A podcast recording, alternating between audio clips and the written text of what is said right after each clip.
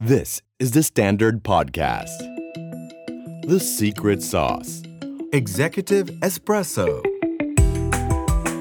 สวัสดีครับ ผมเคนนักครินทร์และนี่คือ The Secret Sauce Executive Espresso สรุปความเคลื่อนไหวในโลกเศรษฐกิจธุรกิจแบบเข้มข้นเหมือนเอสเปรสโซให้ผู้บริหารอย่างคุณไม่พลาดประเด็นสำคัญ สวัสดีคุณผู้ชมทุกท่านนะครับ ที่รับชมผ่าน The Standard นะครับ Facebook Live แล้วก็ YouTube Live ของเอ่อ The Secret Sauce Executive Espresso นะครับ คุณอยู่กับผมเช่นเคยครับ เคนนักครินวรรณกิจไพบูลนะครับ ก็ 2 กรกฎาคม ต้องบอกว่าวันนี้ตัวเลข New High อย่างต่อเนื่องนะครับ ตัวเลขผู้ติดเชื้ออยู่หลัก 6,000 นะครับ แล้วก็ตัวเลขผู้เสียชีวิตต้องบอกว่าน่าเศร้านะครับ หลัก 60 กว่าคนเช่นเดียวกันทำให้หลายคนเริ่มเกิดความกังวลนะครับว่า เอ๊ะมัน New High อย่างต่อเนื่องไปเรื่อยๆ แล้วทางออก ยังเหลืออยู่บ้างไหม ยังมีอะไรอยู่บ้างไหม เพราะถ้าเราไปดูตัวเลขตั้งแต่วันที่ 25 มิถุนายนที่ผ่านมาเนี่ยนะครับ ก็จะเห็นเลยว่าตัวเลขมันสูงขึ้น ผมใช้คำว่ามันน่ากังวลแล้วก็น่าตกใจมากๆนะฮะ เอ๊ะแล้วทางออกมันคืออะไร ระหว่างนี้มาตรการภาครัฐเขาทำอะไรอยู่บ้าง วันนี้ก็เลยอยากชวนคุยเรื่องนี้นะครับ จริงๆวันนี้ต้องบอกว่ามีประเด็นหลายประเด็นมากๆนะครับ ใครหลายคนได้ตามข่าวตั้งแต่เช้านะครับ ก็คงจะเห็นละเรื่องของวัคซีนนะครับโมเดอร์นา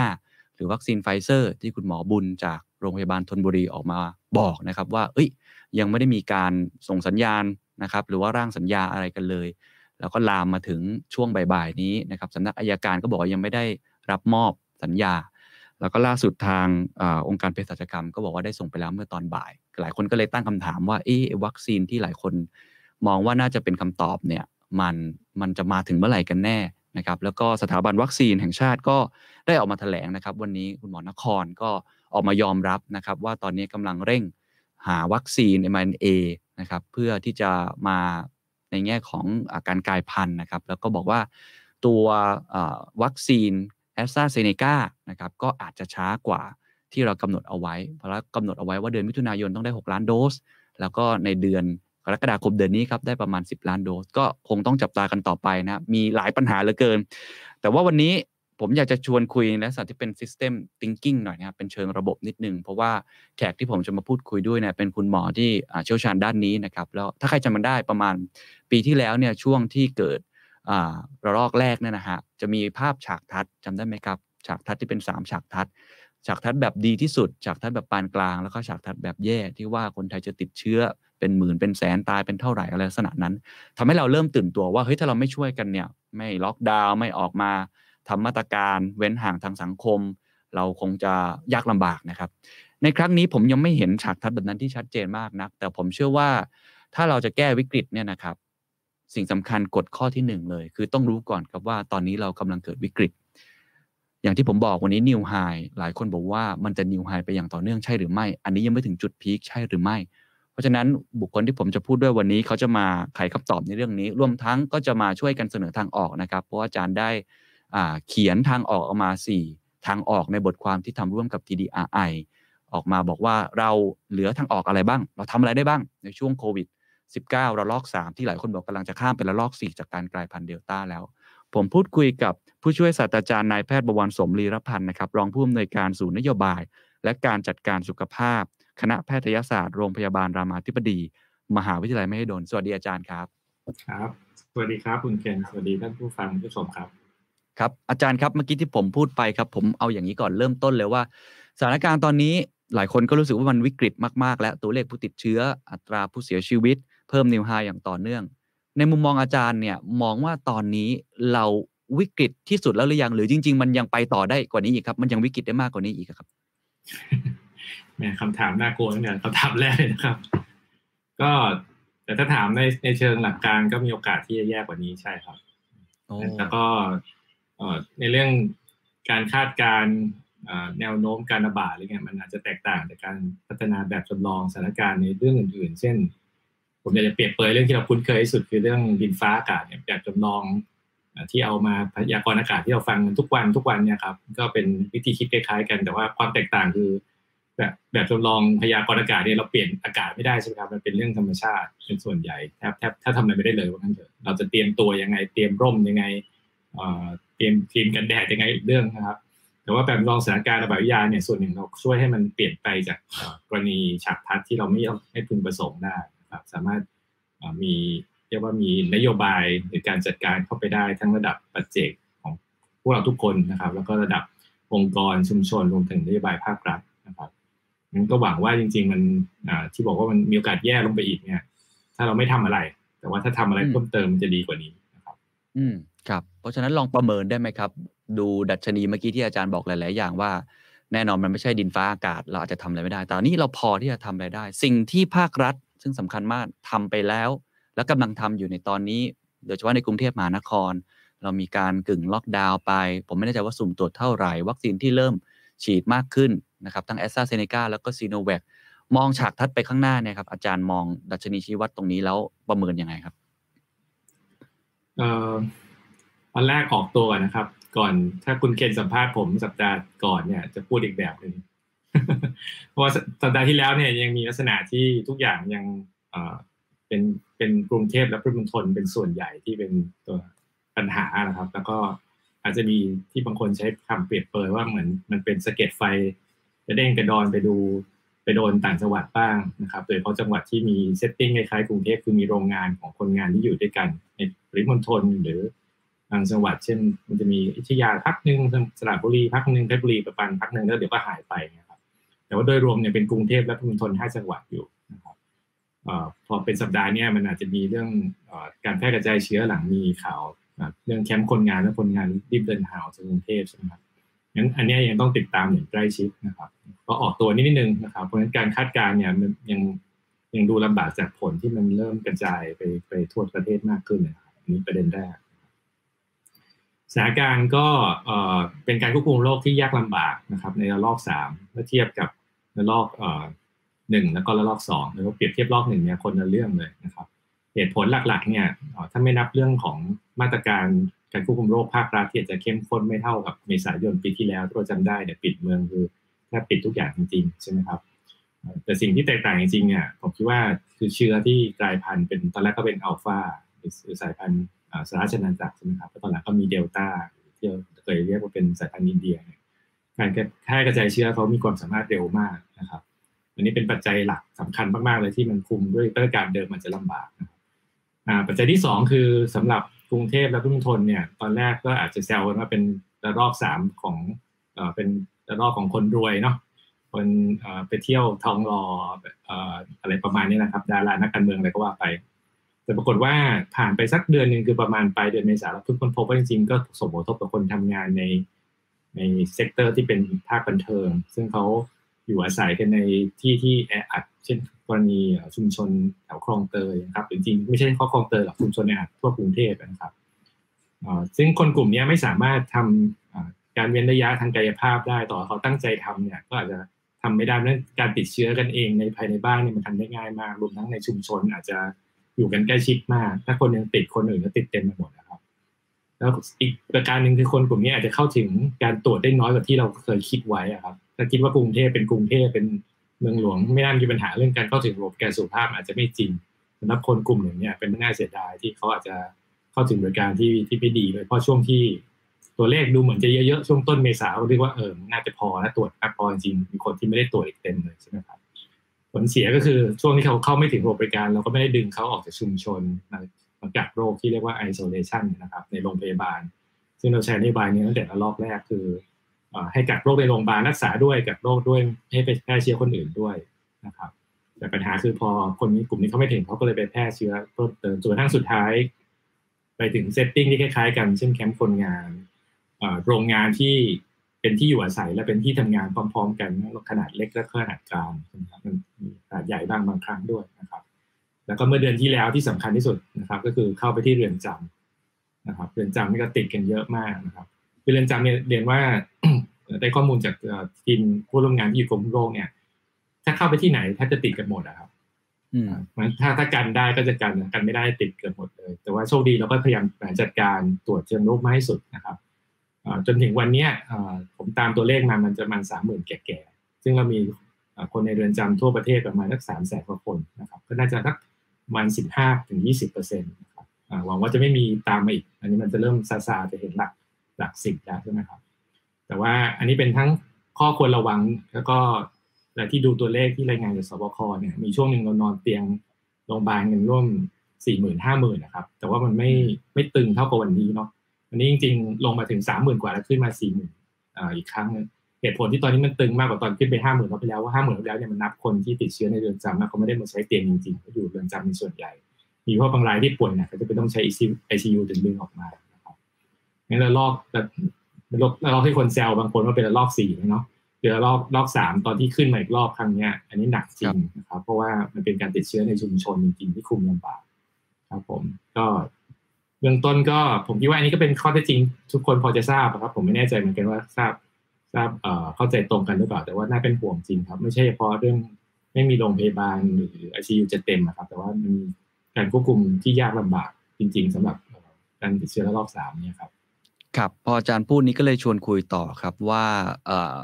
นอกจากเชื้อกลายพันธุ์ แล้วก็การระบาดที่มันคลัสเตอร์มันเยอะแยะเต็มไปหมดเลยนะฮะแล้วก็ชุมชนแคมป์คนงานเรือนจำถ้าเป็นมาตรการแบบครั้งที่แล้ว เราก็พยายาม ทำให้มันอยู่ในโซนตรงนั้นนะครับ แต่ครั้งนี้ผมไม่แน่ใจว่ามาตรการกึ่งล็อกดาวน์ของกรุงเทพมหานคร แล้วก็ปริมณฑลเนี่ยแล้วก็พยายามปิดแคมป์คนงานนะฮะแล้วก็ให้แรงจูงใจให้เขาเนี่ยไม่เดินทางกลับ ซึ่งส่วนหนึ่งก็เดินทางกลับไปแล้วแหละ ตรงนี้มันเพียงพอไหมครับ เท่าที่ดูเนี่ยมันมันสามารถกักให้โรคมันอยู่ในโซนนั้นจริง ๆ ได้ไหมหรือจริง ๆ แล้วป่วยการและมันกระจายออกไปไกลแล้ว เท่าที่อาจารย์ดูมาตรการที่ภาครัฐทำในตอนนี้กึ่งล็อกดาวน์มันเพียงพอไหมครับ คือเอาสถานการณ์ก่อนครับ ถ้า ถ้าหลักควบคุมโรคทั่วไปเราต้องการให้คนเอ่อมาเจอกันน้อยที่สุดใช่ไหมครับถ้าผมเรียกเรียกง่าย ๆ ก็เป็นความถี่ในการเจอกันนะครับ ให้น้อยที่สุด ซึ่งอันนี้การที่เราจะเรียกล็อกดาวน์หรือไม่ล็อกดาวน์ก็แล้วแต่นี่ยครับเราทำงานที่บ้านก็ลดคนมาเจอกันเยอะนะครับ เราปิดสถานประกอบการบางที่ก็ลดคนมาเจอกันใช่ไหมครับ เราห้ามคนเข้าไปเดินทางในบางบางที่ในช่วงหนึ่ง ไม่ให้ไปสวนสนาด้วยซ้ำไปนะครับ ซึ่งก็อาจจะหลักฐานนับวิทยาจะไม่ค่อยชัดเจนแต่อันนี้ก็ลดความเสี่ยงมาเจอกันนะครับเนาะอันที่สองคือลดโอกาสที่มาเจอกัน ถ้าจำเป็นต้องเจอจริงๆเนี่ยลดโอกาสในการติดเชื้อ ซึ่งก็เป็นคือเรื่องสุขอนามัยที่เราคุยกันใส่หน้ากากล้างมือใช่ไหมครับอยู่ในห้องที่ระบายอากาศได้ดีคือห้องแอร์เนี่ยจะมีความเสี่ยงมากกว่าเอาดอร์ประมาณนี้นะครับงั้นหลักพื้นฐานที่สองอันนี้นะครับถ้ามันเปลี่ยนมาเป็นนโยบายได้ยังไง ก็ ส่วนหนึ่งเราบอกว่าถ้าเป็นไปได้ลดการเดินทางใช่ไหมครับก็อยู่กับบ้าน ทีนี้คนที่เขาอยู่ในแคมป์คนงานเนี่ย ยังไงเขาต้องเจอกันนะครับแต่ว่าไอเดียคือทำไงให้เขาเออคือมันมีมันมีลักษณะธรรมชาติของคนที่อยู่ในแคมป์คนงานที่เขาจะเดินทางจากแคมป์หนึ่งไปแคมป์หนึ่งไปที่ก่อสร้างใช่ไหมครับมันก็มันก็สร้างความเสี่ยงเพราะพอเขาอยู่กันมันใกล้ชิดมากอะมันก็มีสถานชนในอาจที่มีโอกาสติดเชื้อเยอะมากนะครับงั้น ผมคิดว่าแนวคิดคือระหว่างที่มันระบาดเยอะมากระหว่างนี้คนกลุ่มนี้แพร่เชื้อข้างนอกในชุมชน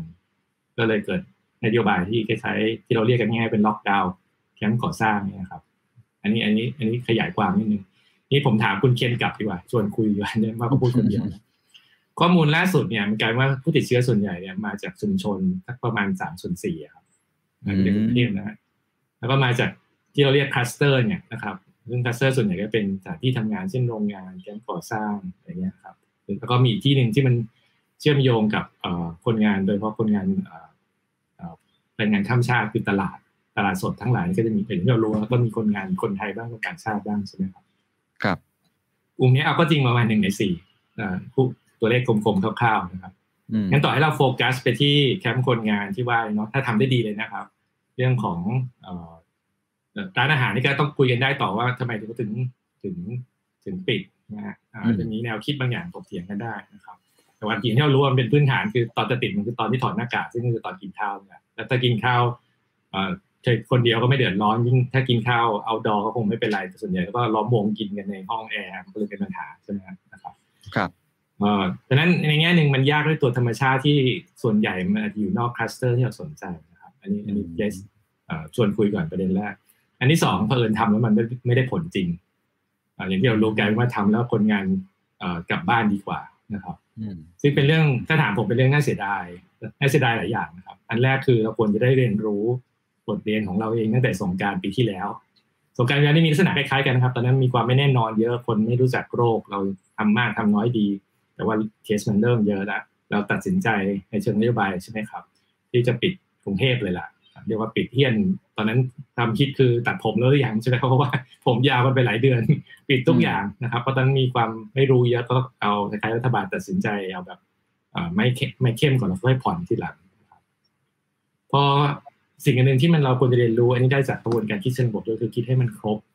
ถึงแรงจูงใจของคนที่เกี่ยวข้องที่เขาอาจจะอยากควบคุมโรคอยากช่วยดูแล แต่ว่าเขาอาจจะอยู่ไม่ได้ด้วยเหตุผลอื่น เช่น เมื่อไม่มีงานทำแล้วหลายคนไม่ใช่คนที่กินเงินเดือนแต่เป็นหาเช้ากินค่ำ และเป็นคนที่ภาษาวิชาการเรียกไมเกรนเวิร์เกอร์คือเขามาจากต่างจังหวัดมาทำงานในกรุงเทพไม่ใช่คนกรุงเทพจริงๆหรอกนะครับ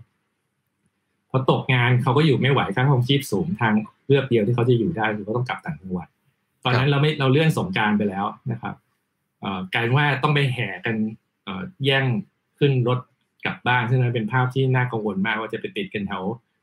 บกสรถไฟหรือเปล่าเพราะว่ามันไม่ใช่ไม่ใช่ search capacity ของช่วงสงการที่เราเดินทางปกติใช่ไหมจะเป็น แยกกันออกตอนก่อนสงการถ้าจำได้แต่มันก็เป็นอย่างนั้นจริงๆคือเชื้อกระจายไปทั่วทั่วประเทศทั้งนี้ระบาดระลอกแรกเนี่ยความเสี่ยงจริงคือคนที่สัมผัสกับนักเดินทางข้ามชาติคือนักท่องเที่ยวเป็นส่วนใหญ่ ซึ่งคือคนกรุงเทพหรือประเทศจังหวัดท่องเที่ยวเช่นชนบุรีภูเก็ตเชียงใหม่ประมาณนี้ใช่ไหมครับถ้าจำได้คือ แค่นี้เอง พอเราคุมให้คนอยู่ในกรุงเทพหรือพื้นที่ต่างๆนั้นไม่ได้ก็กลายว่าเรามีคนติดเชื้อทั่วประเทศเลย อันนี้เป็นผลข้างเคียงของความตั้งใจดีในการทำนโยบายเพื่อลดการเคลื่อนไหวของคนอย่างที่เรียนตอนต้น แต่ว่าคิดไปไม่มากพอว่าเราไม่ได้เอาพวกนโยบายด้านเศรษฐกิจสังคมมาคิดตั้งแต่ต้นครับตอนหลังเขาไปใช้คำว่าเยียวยา คือคุมสาธารณสุขก่อน เอาสาธารณสุขนำเดี๋ยวไปเยียวยาด้านเศรษฐกิจ แต่จริงๆถ้าทำร่วมกันตั้งแต่ต้น เพราะว่าพวกแนวคิดเนี่ยมันทุกคนอาจจะพร้อมที่จะตั้งใจมีแรงจูงใจที่จะช่วยแต่เขาอยู่ไม่ได้เขาก็ต้องปรับตัว เป็นอย่างนี้ทุกคน นี่กลับมาที่คนงานของเราเนี่ย ถ้าคุณเคนเป็นคนงานในแคมป์คนงานเนี่ยแค่ถูกล็อกอยู่ในพื้นที่แคบๆกำแพงสังกะสีร้อนๆเนาะหนึ่งเดือนไม่ทำอะไรส่งน้ำส่งข้าวแล้วได้ตังค์ห้าสิบเปอร์เซ็นต์นะครับแล้วรู้ล่วงหน้าก่อนสองสามวันว่าถ้ากลับไปเนี่ยมีเขาปิดเฉพาะกรุงเทพกับสี่จังหวัดสามสามจังหวัดสี่จังหวัดภาคใต้ใช่ไหมครับจังหวัดอื่นยังมีงานทำอยู่นะคุณเกณฑ์จะออกจากนอกกรุงเทพถ้าไม่กลับบ้านก็ไปหางานจังหวัดอื่นได้ตังค์ร้อยเปอร์เซ็นต์หรือจะรอถูกล็อกดาวน์อยู่ แล้วก็รับเงินห้าสิบเปอร์เซ็นต์นะครับถ้าเราเข้าใจวิธีคิดของคนเนี่ย เราอาจจะไม่ทำนโยบายนี้แต่ต้นก็คืออาจจะต้องหาวิธีที่ดีกว่านี้ทำให้เขาอยู่ทำงานในในโรงงานได้ในในแคมป์ก่อสร้างได้ใช่ไหมครับ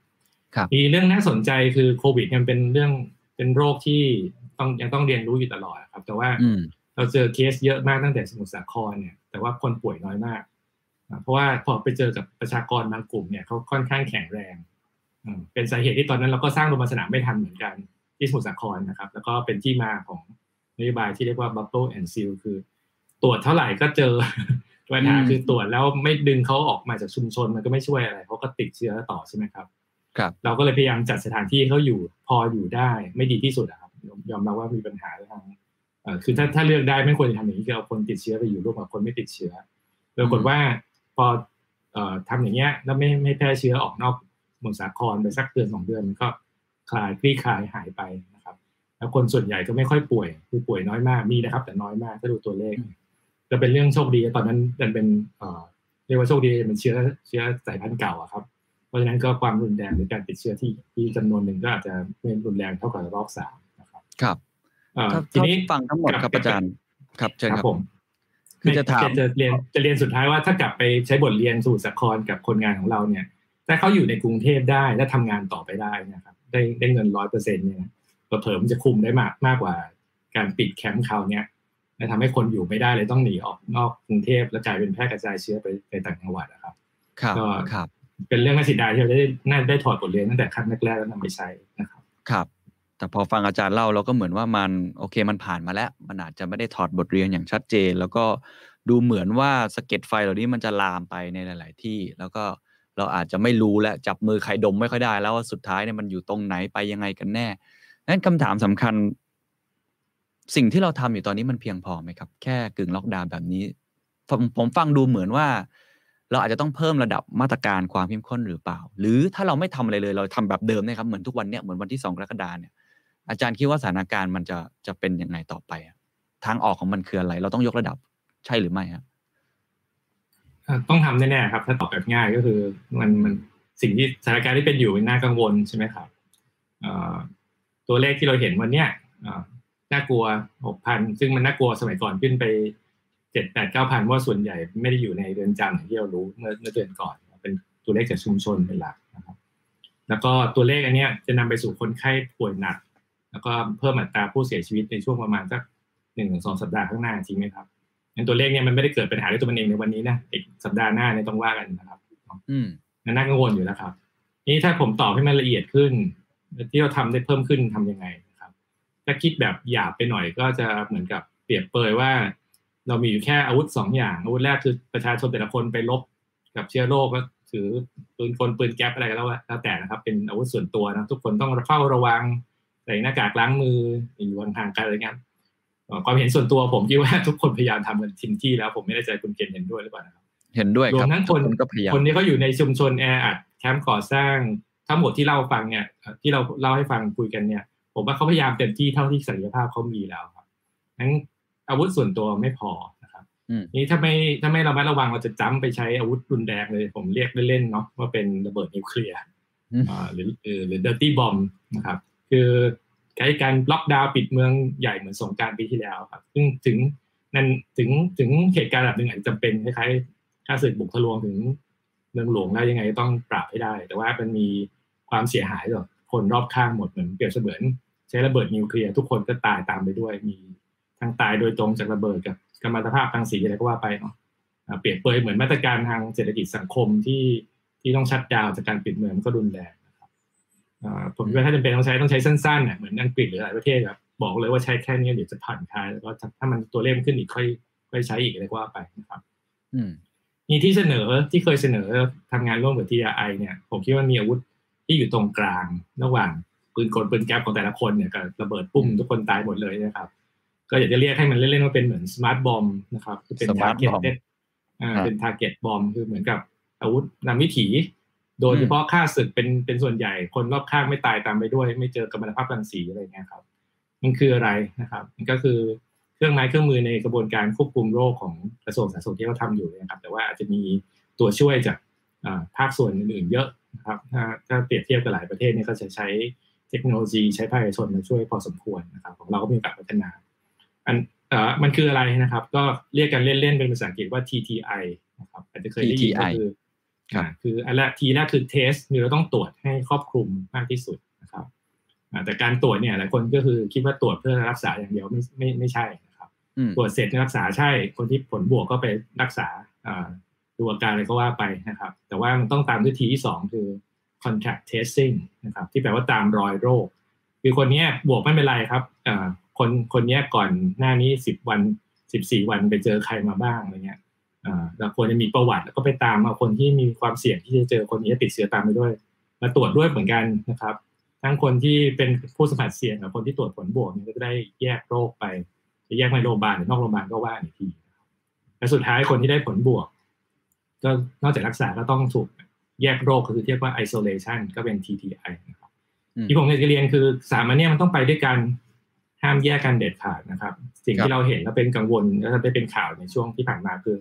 มันมีการตรวจโดยที่ไม่ทอดทิ้งคนไข้เอางั้นเถอะพอผลบวกก็ต้องไปหาเตียงแอดมิดเองหรืออะไรก็แล้วแต่ใช่ไหมครับยังไม่นับโอกาสที่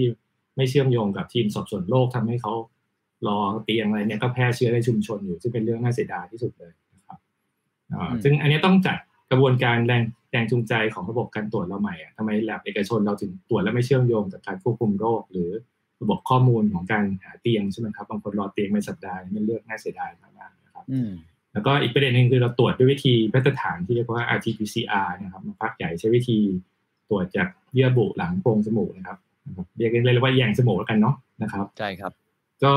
มันมีค่าใช้จ่ายพอสมควรแต่แม่นสุดนะครับเรียกพูดง่ายว่าแม่นแล้วกันนะครับ แต่ว่าในภาวะที่เราคิดว่าคนอาจจะติดเชื้อเยอะพอสมควรเนี่ยนะครับ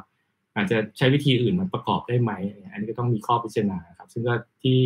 คุณเขียนพูดถึงบทความก็พูดถึงอันนี้พอสมควร ผมตัวอย่างถ้าผมเป็น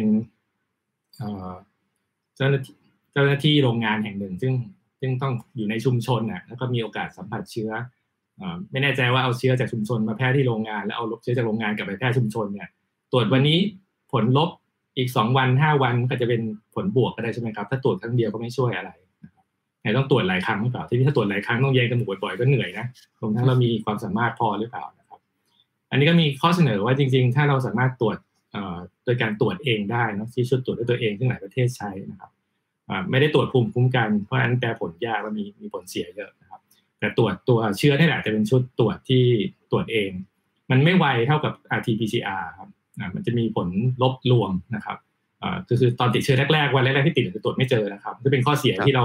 กลัวและมัดระวังเลยไม่ใช้ทั่วประเทศคล้ายๆกลัวว่าถ้าคุณเคนผล ผลลบแล้วอาจจะดีใจไปเที่ยวนู่นนั่นนี่จะไม่แพร่เชื้ออะไรประมาณนี้นะครับแต่ถ้าถ้ามันไม่ใช่เพราะว่าเขามีเสี่ยงความเสี่ยงทุกวันเนี่ยผลลบวันนี้ก็ไม่ได้แปลว่าพรุ่งนี้มาหรือว่าอาทิตย์หน้าตรวจใหม่จะไม่เจอใช่ไหมครับถ้าเราตรวจซ้ำหลายครั้งเพราะตรวจด้วยตัวเองได้ ก็เป็นไม่ได้ที่จะตรวจเจอคนอีกเยอะมากที่มีความเสี่ยงที่อยู่ในชุมชนแล้วสัมผัสกับคนแพร่เชื้อ ซึ่ง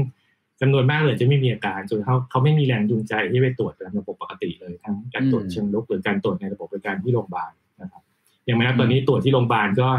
มีความขัดแย้งในแง่แรงจูงใจที่ถ้าตรวจแล้ว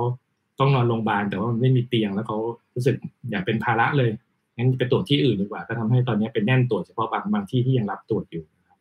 ซึ่งนี่ผมว่าในเชิงการจัดการเชิงระบบยังมีโอกาสพัฒนาพอสมควร ถ้าทำได้จะเพิ่มความสามารถของประเทศเราในการ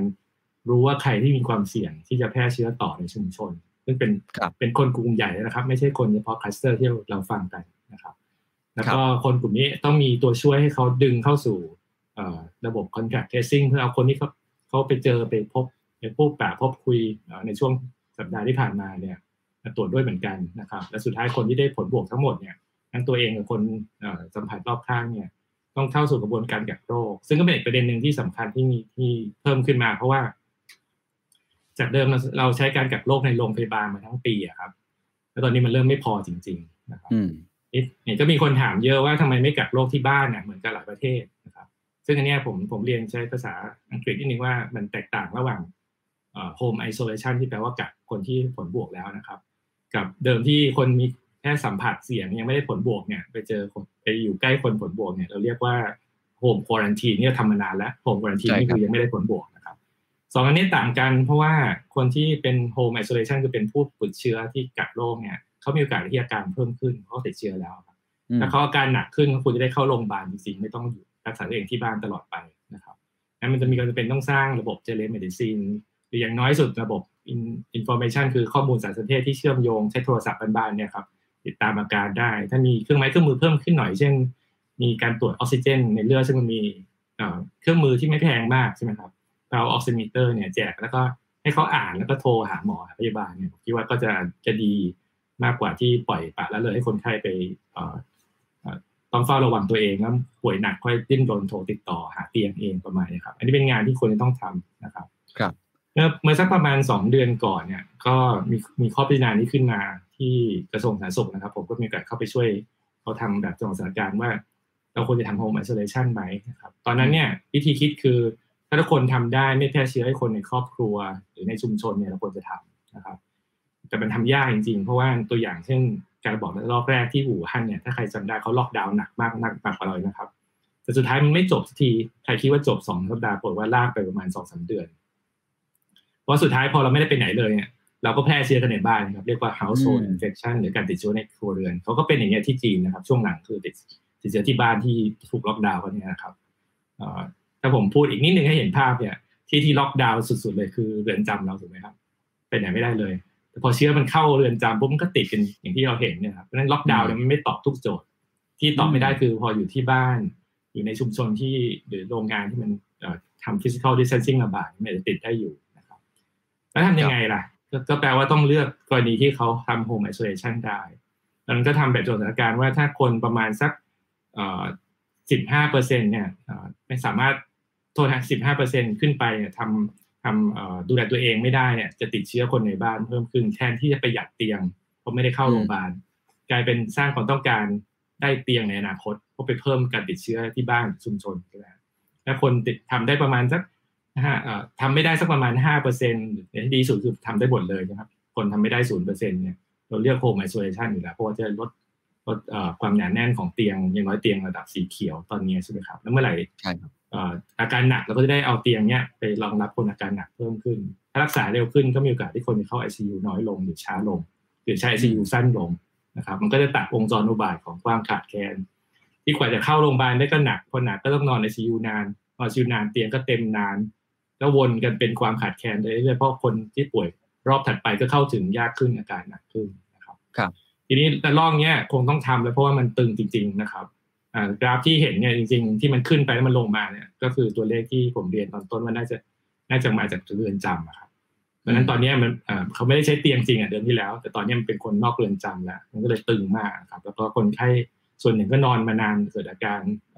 คลองเตียงโดยเฉพาะเตียงไอซียูก็จะมีปัญหาพอสมควรนะครับ อืม ฟังมาทั้งหมดไม่รู้ครับไม่รู้ทำให้กลัวไปหรือเปล่าแต่ว่า เรื่องมันต่อเนื่องกันจริงๆแต่ว่ามีเป็นประเด็นที่แยกทางออกกันสังเกตใช่ไหมครับใช่ มันเป็นทางออกที่ต้องบูรณาการทั้งหมดนะครับ ทีนี้ผมเอาทีทีตัวแรกก่อน ผมเคยเห็นนะครับสบคแถลงหรือว่ารายงานตัวเลขของการสุ่มตรวจ แต่ว่าหลังๆเนี่ยผมไม่ค่อยเห็นแล้ว ผมเลยไม่แน่ใจว่าคุณหมอมีตัวเลขไหมครับว่า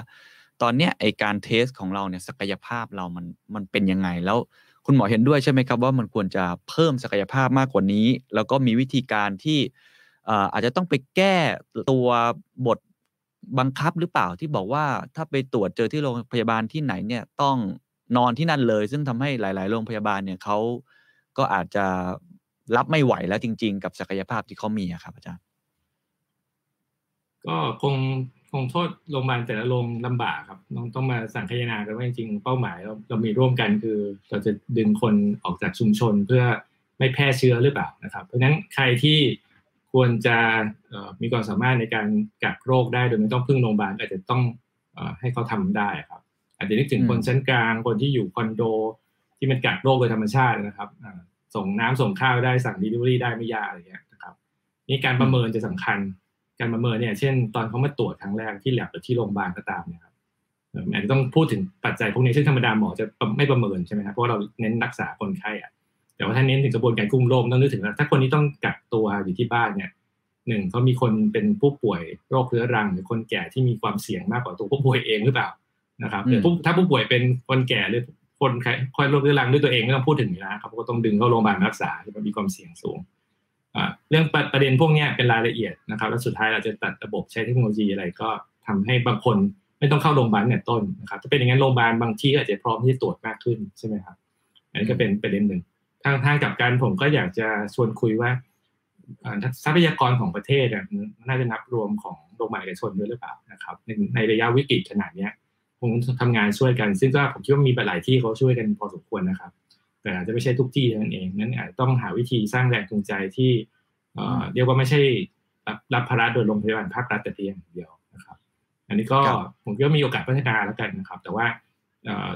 keyword คือเราต้องทำงานให้เชื่อมกันไม่ใช่การตรวจอย่างเดียวอย่างที่เรียนมันต้องคิดให้ตลอดทั้งต้นน้ำปลายน้ำคือตรวจและนำไปสู่การสอบสวนโรคนำไปสู่การแยกโรคไม่ว่าจะในหรือนอกโรงพยาบาลก็ตาม ระหว่างตรวจเสร็จเนี่ยทำยังไงให้เชื่อมโยงกระบวนการสอบสวนโรคของกรมควบคุมโรคนะครับ ซึ่งเขาไม่ได้ทำงานคนเดียวเขาทำงานกับท้องถิ่น เช่นถ้าเป็นต่างจังหวัดก็จะคุยกับทางสาธารณสุขจังหวัดเนี่ยซึ่งเป็นองค์กร เป็นส่วนราชการส่วนภูมิภาคนะครับทำงานส่วนส่วนท้องถิ่นเช่นเทศบาลกำนันประมาณนี้ครับพอเป็นกรุงเทพเนี่ยจริง ๆ มันมันวุ่นวายสับสนมากว่าเจ้าภาพจริงควรเป็นกรุงเทพมหานครใช่ไหมครับ แต่มันยังมีทั้งห้างร้านผู้บริหารหน่วยงานต่างๆ ที่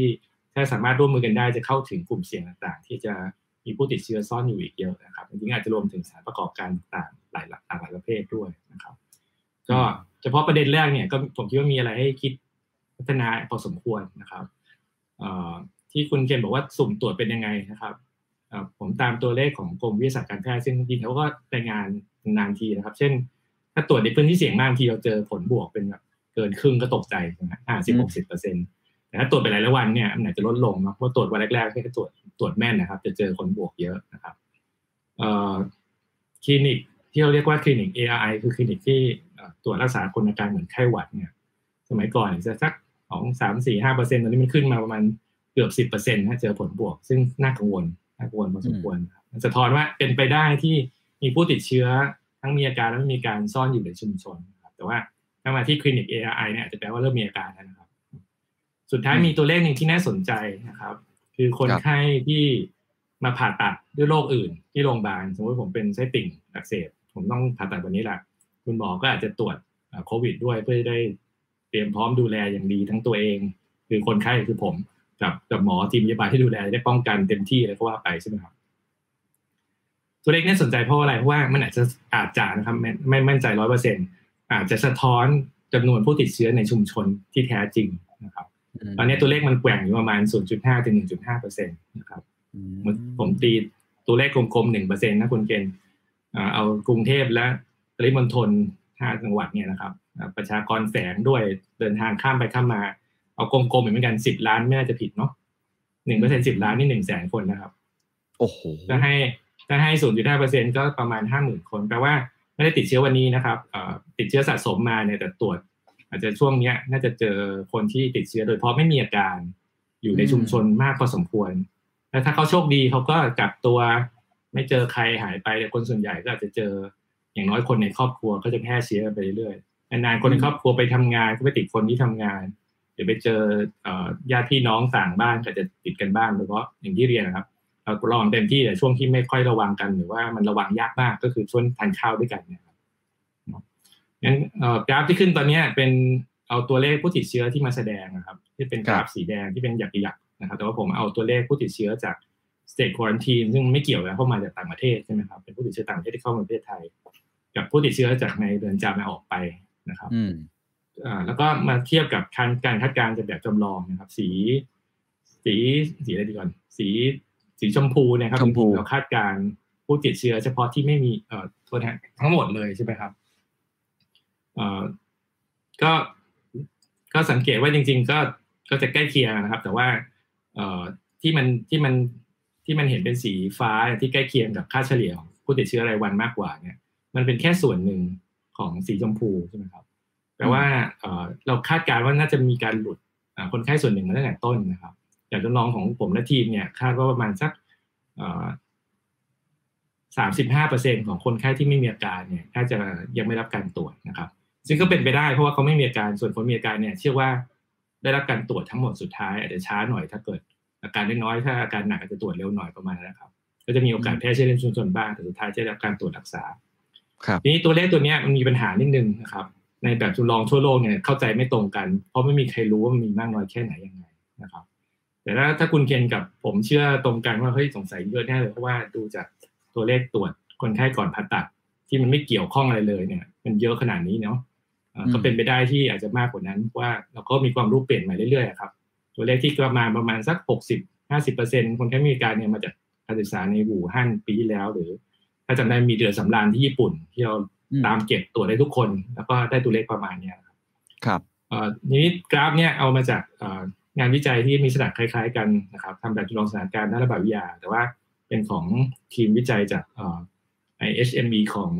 University of Washington นะครับ ซึ่งก็ทำโมเดลลิ่งของการระบาดทั่วโลกนะครับผมเคยคุยกับทีมวิจัยนี้เมื่อเดือนก่อนเนาะก็แลกเปลี่ยนกันว่าเขาทำไมตัวเลขเขาน่ากลัวกว่าเรานะครับ ถ้าดูอันนี้ผมรู้สึกผมรายงานไปเมื่อสัปดาห์ก่อนใช่ไหมครับตัวเลข today เนี่ยสักคนที่ยี่สิบห้ายี่สิบหกมิถุนาได้ไงนะครับ เฉพาะวันนั้นเนี่ยเขาประมาณว่าเราติดเชื้อวันละเป็นหมื่นนะครับโอ้ดู worst case นี่คือหมื่นสี่นี่เราก็จะไม่เชื่อเขาก็ได้นะ ขึ้นอยู่ว่า เราก็เราเข้าใจไหมว่าเราเราเราเราคาดการณ์ยังไงเขาคาดการณ์ยังไงคุยกันเขาบอกว่าเขาเขาประเมินจากหลายอย่างนะครับ แต่เขาในช่วงแรกเนี่ยนักนัก ระบาดวิทยารวมทั้งคนที่ทำวิจัยที่เรียกว่าแบบจำลองเนี่ยนะครับคน modeler เนี่ยก็จะเชื่อเรื่องคนไข้ตาย น่าจะแม่นสุดเพราะว่าหนีไปไหนไม่ได้ใช่ไหมครับ อัตราตายอะไรเงี้ยนะครับ หรือว่าคนไข้ที่นอนพยาบาล University Washington ในเปิดนักวิจัยเขาทำวิจัยทั่วโลก ช่วงหลังเขาไปเจออินเดียบ้างอะไรบ้าง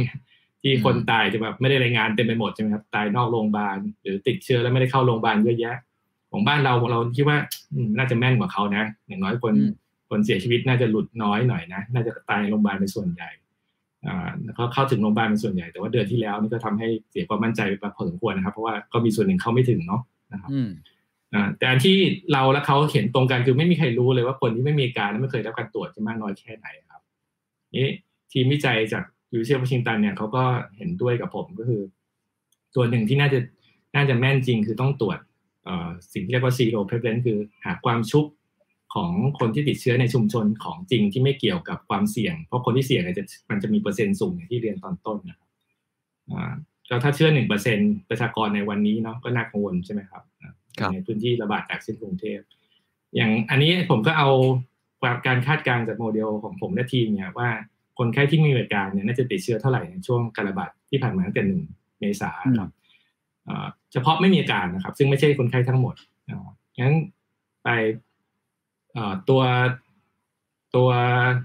สีแดงยังเป็นตัวเลขที่เราใช้คำว่าตรวจเชิงรุกอะครับ สังเกตว่าจริง ๆ มันก็ยังไม่พอนะครับจะเห็นว่าช่วงหลังสงการนี่น้อยมากเลยนะครับค่อนข้างน้อยฉะนั้นก็เลยมีข้อเสนอต้องตรวจเชิงรุกให้มากขึ้นโดยเฉพาะพื้นที่กรุงเทพตอนนั้นเราเพิ่งพ้นพบว่ามีติดเชื้อในชุมชนแออัดแล้วก็ขยายไปที่โรงงานที่ตลาดนะครับ มันก็พีขึ้นมาช่วงมิถุนานะครับ ประมาณนั้นก็คือตรวจมากขึ้นแต่ตอนเนี้ย เริ่มหมดแรงคล้ายๆตรวจเต็มที่มันเต็ม capacity หรือเปล่านะครับ แต่ว่าจำนวนผู้ติดเชื้อยังเยอะอยู่ มันก็สะท้อนจากถ้าทุกเราติดตามตัวเลขจากสบคเนี่ย ธรรมดาตัวเลขตรวจเชิงลุกเนี่ย มันก็จะแข่งกันมากับตัวเลขตรวจจากระบบบริการสุขภาพขึ้นมาตรวจที่โรงพยาบาลมีอาการครับแต่ตอนเนี้ยมันเพิ่มขึ้นทั้งคู่ สมัยก่อนคือถ้าตรวจเชิงลุกเยอะตัวเลขบริการก็จะน้อยนะครับแลบอาจจะมีความสามารถที่ที่รองรับการตรวจโอเคแหละแต่ตอนนี้มันกลายเป็นว่าเอ่อมันเพิ่มขึ้นทั้งคู่ครับ ต่อให้เราตรวจตรวจเอ่อที่โรงพยาบาลน้อยเนี่ยก็เจอข้างนอกเยอะตรวจข้างนอกเยอะก็เจอที่โรงพยาบาลเพิ่มขึ้นอะไรเงี้ยประมาณเนี้ยครับจะจะแตกต่างสมัยก่อนมันสับกันนะครับครับ ก็ก็เป็นตัวน่าจะสรุปว่ามันติดเชื้อในชุมชนเยอะจริงๆ ใช่ครับ คือพอฟังอาจารย์เรารู้สึกว่าตัวเลขที่เราเห็นเนี่ยมันอาจจะไม่ได้สะท้อนนะฮะสิ่งที่อาจจะเป็นจริงก็ได้ อาจจะมีมากกว่านั้นก็ได้นะครับ อันนี้เมื่อกี้อาจารย์พูดไปแล้วว่าทางออกเนี่ยอาวุธเรื่องสมาร์ทบอมเนี่ยนะคือ TTI อีกแต่อีกข้อเสนอหนึ่งที่อาจารย์เขียนไว้นะครับ แล้วก็เป็นที่ถกเถียงกันเยอะมากในวันนี้ฮะคือเรื่องของวัคซีน อาจารย์บอกว่าต้องมีการปรับแผนเรื่องของวัคซีนคุณภาพที่สามารถรับรองกับเชื้อที่กลายพันธุ์ได้ไอตัววัคซีนเนี่ยจะเป็นกุญแจสำคัญมากน้อยแค่ไหนในเรื่องของทางออกในตอนนี้ครับ ก็คงเห็นเหมือนทุกคนนะครับว่ามีความสำคัญนะครับ แต่ผมผมขยายความนิดนึงในแผนหรือข้อเสนอที่ส่งไปจริงๆเป็นแผนระยะสั้นนะครับ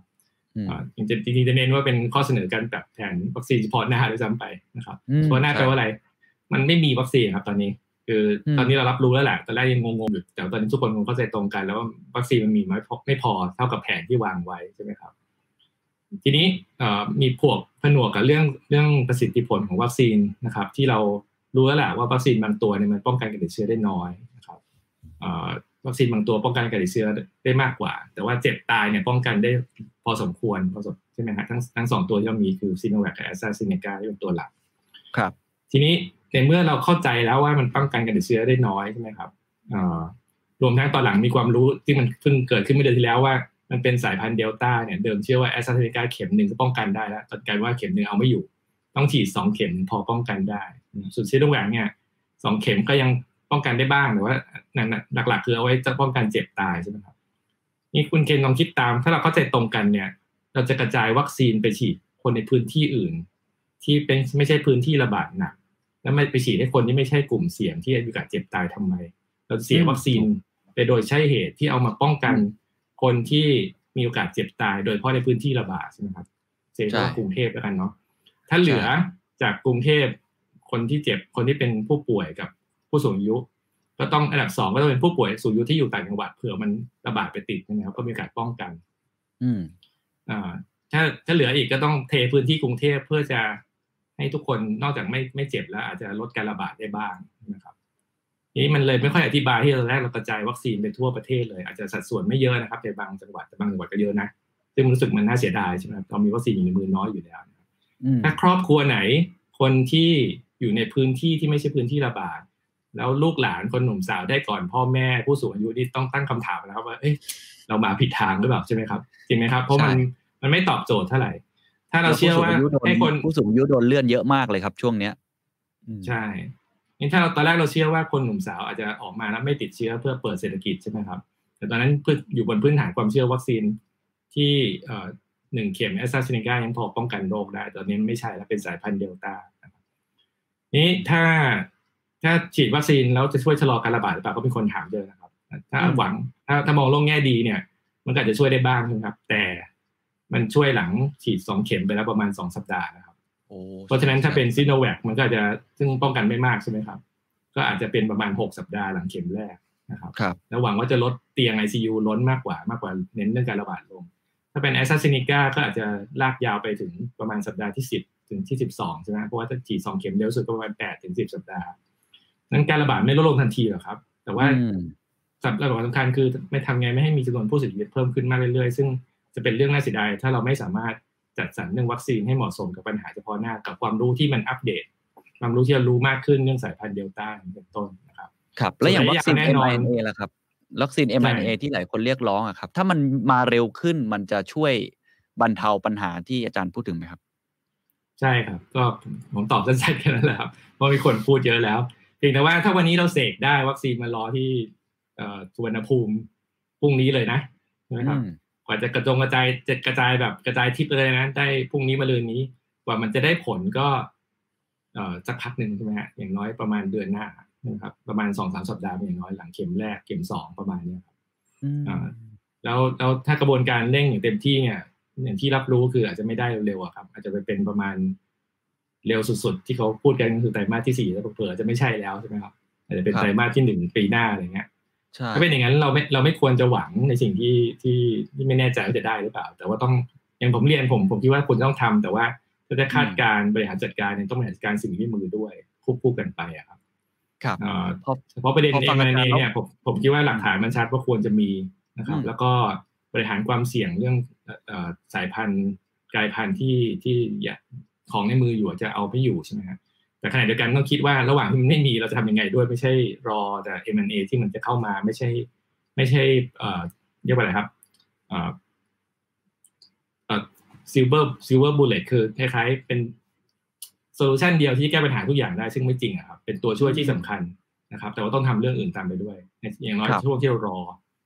ด้วยข้อจำกัดต่าง ๆ ที่เราดูครับ ครับ คือพอฟังแล้วเหมือนกับว่า ต้องทำควบคู่กันไปทั้งหมด TTI แล้วก็ตัว V วัคซีนไปด้วย แต่ว่ากว่าที่ทุกอย่างมันจะคลี่คลายมากขึ้นกว่าที่วัคซีนจะมากว่าที่มาตรการอะไรจะยกระดับไปเนี่ย เรายังมีความหวังไหมครับในสามเดือนนี้เนี่ยเอาผมมองโลกแบบว่าสามเดือนนี้ก่อนนะที่ที่ผมไม่แน่ใจว่าภาครัฐจะยกระดับอย่างที่อาจารย์เสนอหรือเปล่าไอ้ TTI ด้วย แล้วก็ต้องรอวัคซีนเอาว่าวัคซีนมาเร็วสุด ๆ เลย ตามข่าวทั้งหมดเนี่ยที่พูดกันมาหมดไม่ว่าจะโมเดอร์นาหรือไฟเซอร์ มองแบบมีความหวังเลย Q4 เนี่ยมาอาตุลาเลยอาได้ฉีดกลางตุลาแบบเร็วนะฮะแต่กว่าจะเกิดผลมันก็ต้องไปอีก มันผมมาตั้งข้อสังเกตว่ามันจะเป็นสามเดือนไตรมาสสามที่มันมันศูนย์เปล่าหรือเปล่าอาจารย์มันมีความหวังไหมครับ มีหวังหรือเปล่าคือเดี๋ยวคุณเคนหวังอะไรวะครับ อาจจะเป็นถกปรัชญาได้หนึ่งว่าหวังอะไรอ่าถ้าผมหวังน้อยเนี่ยถ้าผมนะครับเป็นแพทย์คนหนึ่งเนาะเอ่อบอกว่าคนไข้จะตายน้อยกว่านี้ครับอันนี้เป็นความหวังที่ พอเป็นไปได้ใช่ไหมครับงั้นถ้าเราเร่งฉีดวัคซีนให้ถูกกลุ่มอย่างที่เรียนแต่เกียร์ครับคุยตะเกียร์เราจริงก็คงจะปรับเท่าที่ปรับได้แล้วแหละนะครับซีโนแวคก็ยอมครับ เพราะว่าอย่างน้อยมันลดเจ็บตายได้ ฉีดให้เร็วที่สุดครับ ผู้สูงอายุผู้ป่วยเจ็ดกลุ่มโรคที่เราวางเป้าหมายไว้มันควรจะเสร็จตั้งแต่เดือนนี้ถ้าไม่เสร็จก็เดือนหน้าก็ยังดีใช่ไหมครับ ไม่มีเหตุผลอะไรเลยที่จะรอกลุ่มนี้ควรจะต้องเร่ง อย่างน้อยผมหวังว่าคนไข้จะไม่ล้นในชีโทษฮะถ้าจำเป็นต้องล้นก็ต้องล้นแต่อาจจะอาจจะแบบ เจ็บหนักน้อยลงเนาะแต่ให้ดีกว่านั้นไม่ล้นเพราะว่าเขาไม่ป่วยหนักตั้งแต่ต้นไม่ต้องเข้าไอซียูเนี่ยต้นนะครับก็ตัวเลขการตายตอนนี้มันไต่มาห้าสิบหกสิบใช่ไหมครับถ้าดูระลอกการเจ็บป่วยที่ผ่านมา มันคาดเดาได้สักวันอาจจะขึ้นไปหลักร้อยเสียชีวิตต่อวันนะครับ ซึ่งซึ่งจะน่าเสียดายมากงั้นถ้าเราระดมวัคซีนได้ในช่วงสองสามสัปดาห์นี้นะครับไปจนสิ้นสิ้นเดือนเนี้ยน่าจะลงมานะครับผมผมหวังอันนี้ผมคิดว่าเป็นหวังที่ง่ายที่สุด แล้วมันมีวัคซีนอยู่ในมือที่พอจัดการได้นะครับ ซีโนแวคก็เอานะครับถึงแม้ไม่ใช่วัคซีนที่มีประสิทธิผลดีสุดในการป้องกันการติดเชื้อแต่ป้องกันการเจ็บตายอาการหนักผมว่าอันนี้หวังได้เนาะน่าจะช่วยกันนะครับไม่รู้ช่วยกันยังไงแหละแต่ว่าอย่างที่ผมแซวอะถ้าลูกหลานได้ฉีดวัคซีนก่อน พ่อแม่ผู้สูงอายุในพื้นที่ไม่ไม่ระบาดก็จะรู้สึกว่ามันไม่ใช่แล้วล่ะนะครับ ต้องหาวิธีจัดการกันแหละนะครับ ผมก็จะเขาพยายามแก้กันอยู่อย่างกรณีกรุงเทพก็ให้คนที่หลุดจากหมอพร้อมมาฉีดที่สถานีกลางบางซื่อครับไม่รู้จะเดินทางลำบากแต่ว่า ทางกรมการแพทย์ถ้าผมดีก็พยายามจะหาวิธีสร้างกระบวนการเข้าไปฉีดวัคซีนกับผู้ป่วยที่อาจจะอยู่ติดบ้านติดเตียงอะไรประมาณนี้ครับทางนี้เพราะว่าในลักษณะธรรมชาติของบ้านเรามันไม่เหมือนหลายประเทศ ซึ่งคนแก่หรือผู้ป่วยอยู่ติดติดบ้านกับคนหนุ่มสาวที่ออกมาทำงานใช่ไหมครับ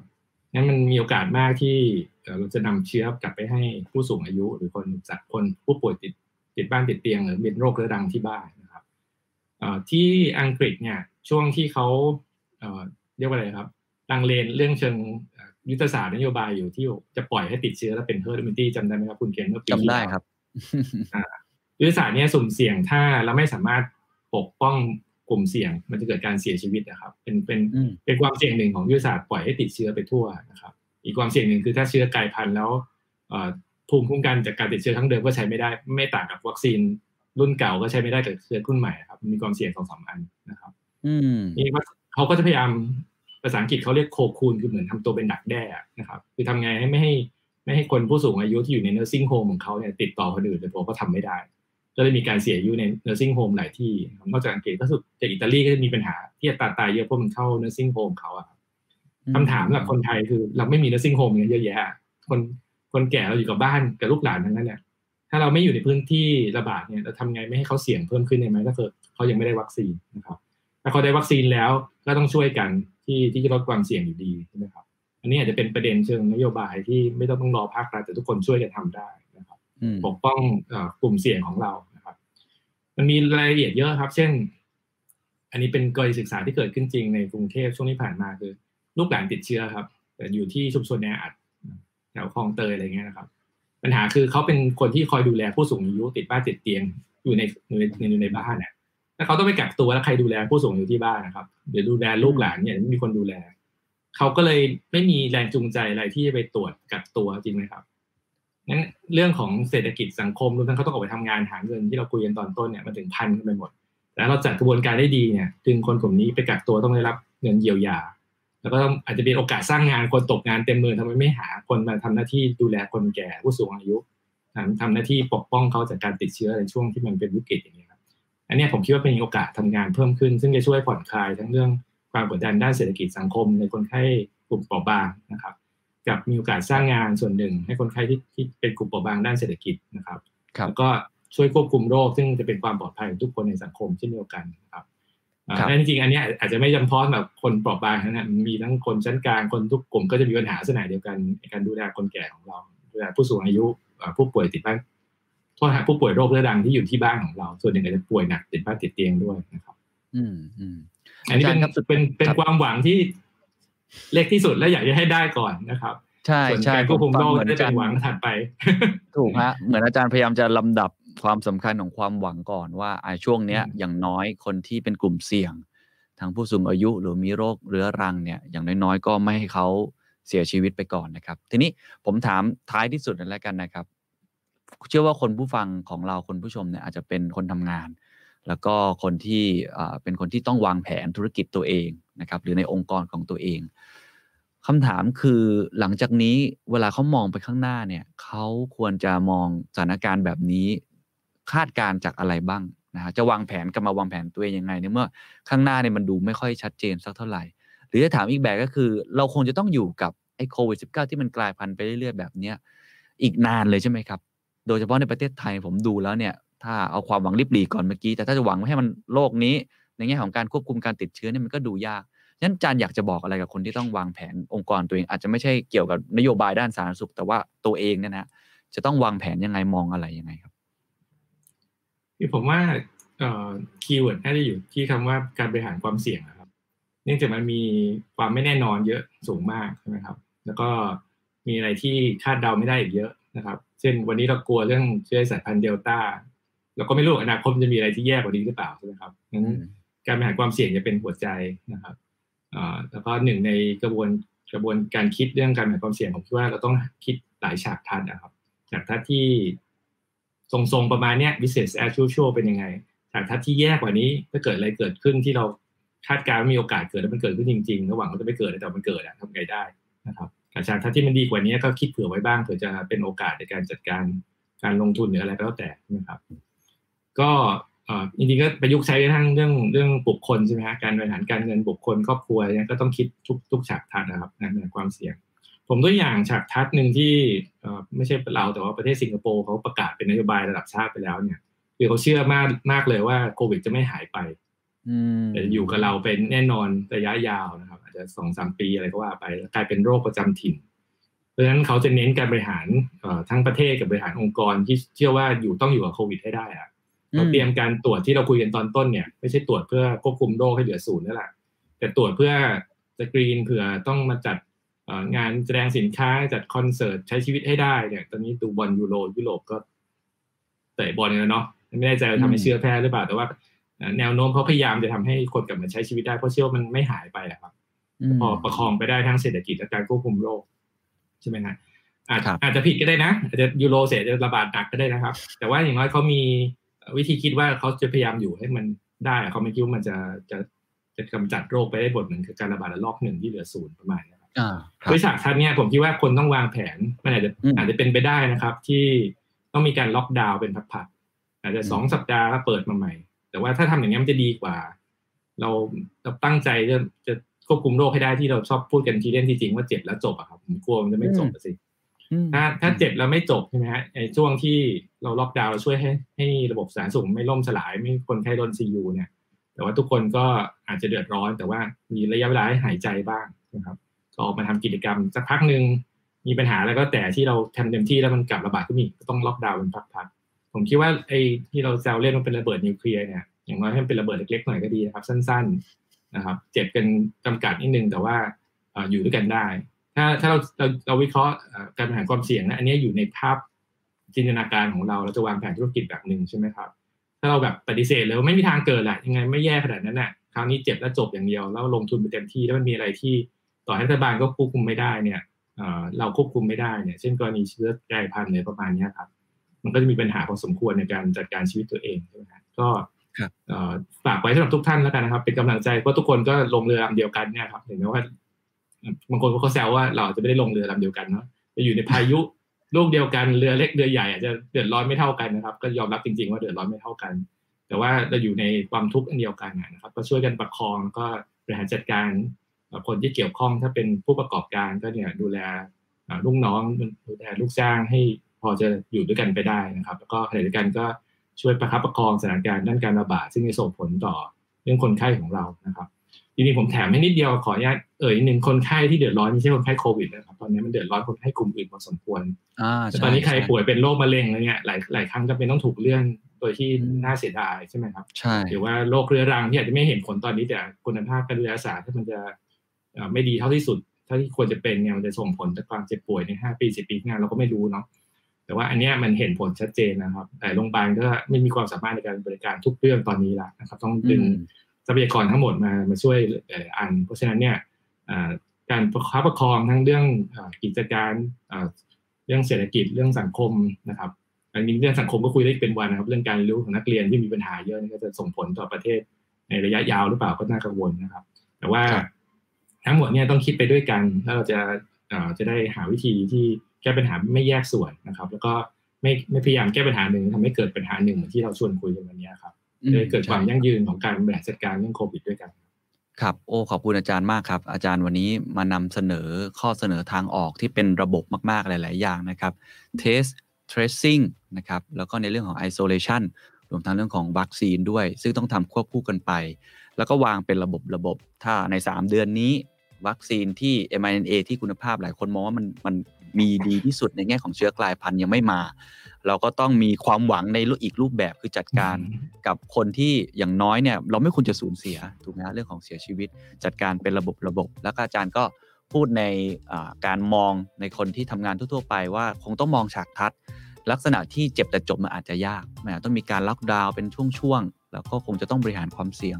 ผมว่าอาจารย์มองโลกตามความเป็นจริงนะฮะแล้วก็ทำให้เราผมก็ได้บทเรียนหลาย ๆ อย่างที่คงจะต้องไปปรับตัวกับตัวเอง แล้วก็มองเป็นระบบมากขึ้น ถ้ามีโอกาสก็คงจะมาชวนอาจารย์คุยอีกนะครับแล้วก็หวังว่าตอนที่เราชวนคุยกันในครั้งหน้า อัตราผู้ติดเชื้อ อัตราผู้เสียชีวิตเนี่ยมันหวังว่ามันจะดีขึ้นนะครับ ก็ขอเป็นกำลังใจที่คนเดียวกันครับครับขอบคุณอาจารย์มากนะครับ วันนี้สวัสดีครับ